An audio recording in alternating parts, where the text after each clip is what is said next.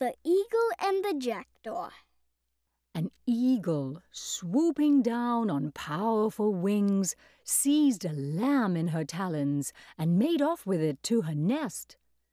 A jackdaw saw the deed, and his silly head was filled with the idea that he was big and strong enough to do as the eagle had done. So, with much rustling of feathers and a fierce air, he came down swiftly on the back of a large ram. But when he tried to rise again, he found that he could not get away, for his claws were tangled in the wool. And so far was he from carrying away the ram that the ram hardly noticed he was there.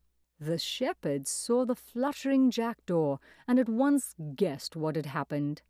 Running up, he caught the bird and clipped its wings.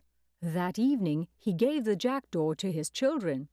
Ha ha! What a funny bird this is! What do you call it, father?